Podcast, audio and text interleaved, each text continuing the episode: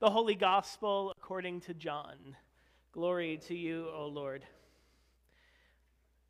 Jesus answered Judas, Those who love me will keep my word, and my Father will love them, and we will come to them and make our home with them. Whoever does not love me does not keep my words, and the word that you hear is not mine, but is from the Father who sent me. I have said these things to you while I am still with you, but the advocate, the Holy Spirit, whom the Father will send in my name, will teach you everything and remind you of all that I have said to you. Peace I leave with you, my peace I give to you. I do not give to you as the world gives. Do not let your hearts be troubled, and do not let them be afraid. You heard me say, I am going away, and I am coming to you.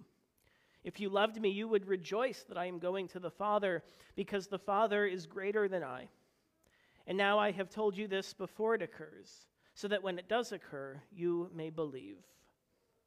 The Gospel of the Lord.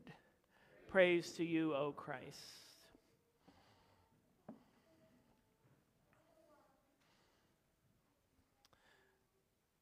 Jesus' words feel like a hopeful and welcome promise.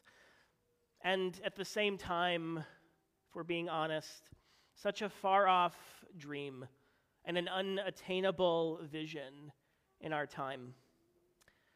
As our country again grapples with the grief and terror of mass shootings at a grocery store in Buffalo, New York, at a church in Laguna Woods, California, at a flea market in Houston, Texas. Peace I leave with you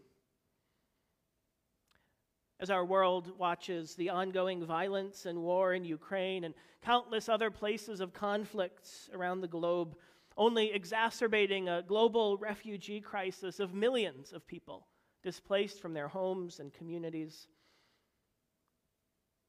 My peace I give to you.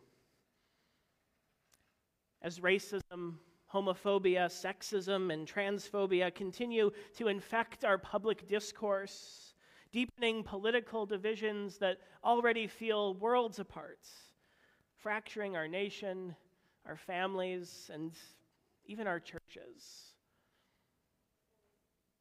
I do not give to you as the world gives.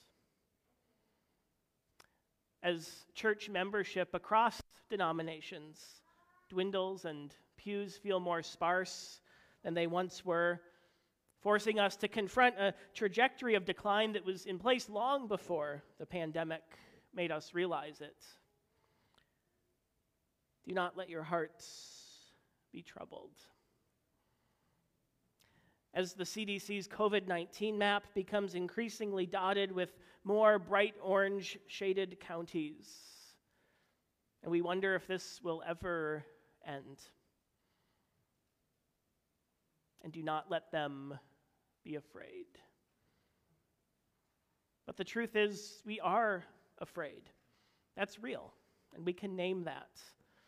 The disciples knew something of that fear too. In the hours before their friend and teacher's arrest, trial, and death, there is much anxiety and fear in their questions. Lord, where are you going? We have no idea. How can we know the way? What's going to happen? and their questions prompt Jesus' reassurance of peace. And yet, in the midst of the crisis, it's hard to feel that reassurance. The communities receiving a letter from John of Patmos that we know as Revelation knew something of that fear and tension as well. Living in a political and social climate dominated by the Roman Empire, and all of the brutality and injustice and inequality that that brought. They had to wonder could this fledgling Jesus movement survive? Is it even worth it? What's going to happen?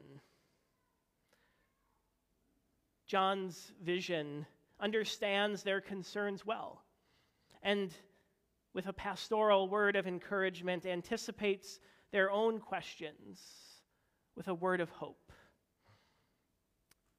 Remember, remember last week's lamb power? Revelation is the oxymoronic Easter gospel that reminds us our lamb has conquered and our lamb will get the final word. In John's vision, Rome is not the end. Social injustice and inequality and fear and violence are not the end.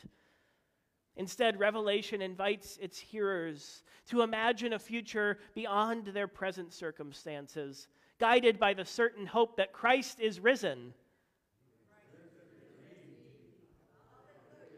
That's how you make sure they're still paying attention in the middle of the sermon. Revelation invites us to imagine ourselves in that reality too. At the end of John's empire toppling vision, he tells of a new Jerusalem, as we read about today, described in this way by the late Lutheran hymn writer Susan Palo Cherwien.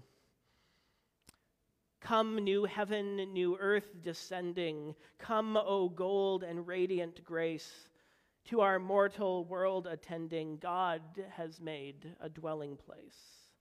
Be here now the holy city, life abundant, joy in worth, words of healing, hands of pity, peaceful hearts, and peace on earth. Here, God's people rise, beloved Christ has freed the heart from fear. God's own spirit brightly hovers as the reign of God appears. Now the holy gates are opened, past and future pierce us through. This, the gold of all our hoping. God is making all things new. Alleluia be our measure. Alleluias mark our days.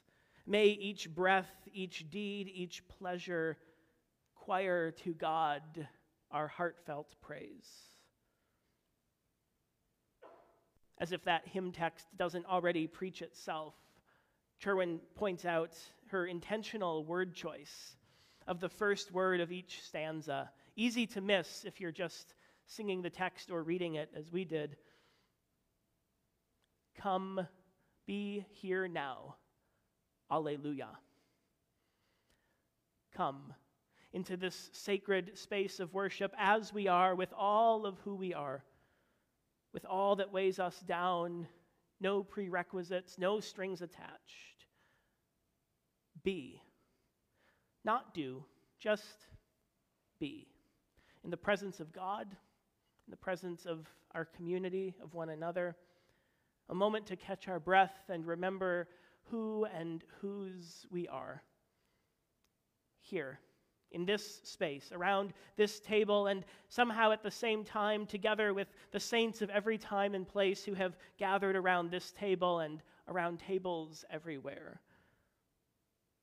Now, today, in this moment, and invoking Alleluia, an invitation and a proclamation of resurrection gospel. Come, be here now. Alleluia.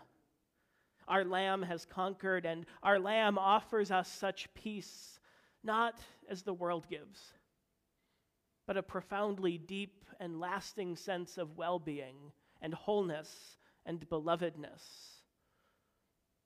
Because our Lamb has conquered, peace.